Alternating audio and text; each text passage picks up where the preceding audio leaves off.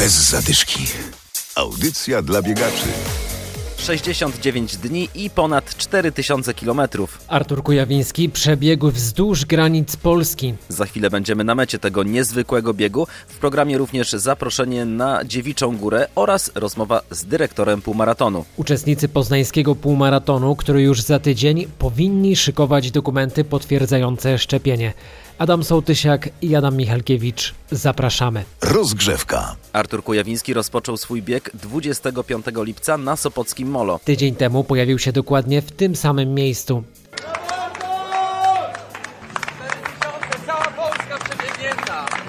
Mówiłem, że dam radę, ale jestem przeszczęśliwy, spełniony. To można powiedzieć, że 30 lat marzeń, z 8 lat takich bardzo ciężkich treningów, a to co przeżyłem na trasie to naprawdę będzie dużo do opisania, bo tylko z tym plecakiem i chyba jak wyruszałem to nikt nie dowierzał, że, że jest to możliwe.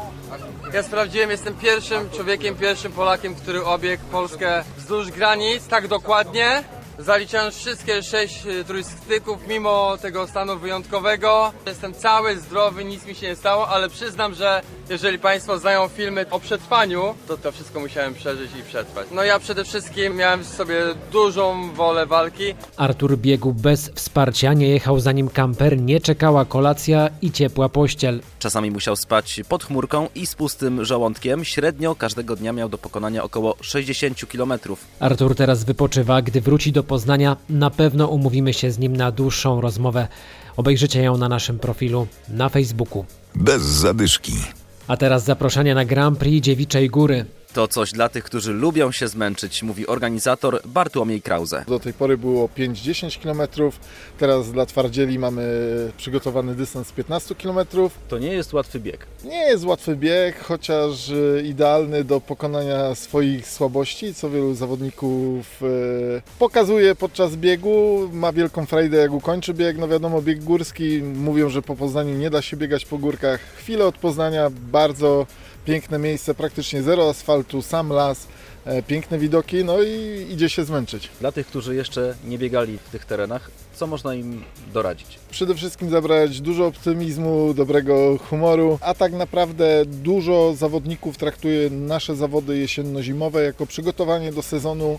E, Można zrobić siłę, co później procentuje na płaskich odcinkach i zawodach e, na lato. Jak wygląda medal w tym roku? Medal u nas na Dziewiczej Górze zawsze był drewniany i ma się kojarzyć z lasem, z otoczeniem pięknym i spokojnym. W tym roku postawiliśmy, że chcemy przedstawić mieszkańców Puszczy Zielonki i stawiamy w tym roku na ptaki. W zeszłym roku były to drzewa. W tym roku, że tak powiem, ptaki na każdym medalu, każdy inny mieszkaniec Puszczy Zielonki. Cykl składa się z sześciu zawodów, najbliższe już w sobotę. Bądźcie czujni, na naszym Facebooku będzie szansa zdobycia pakietu startowego na kolejne zawody.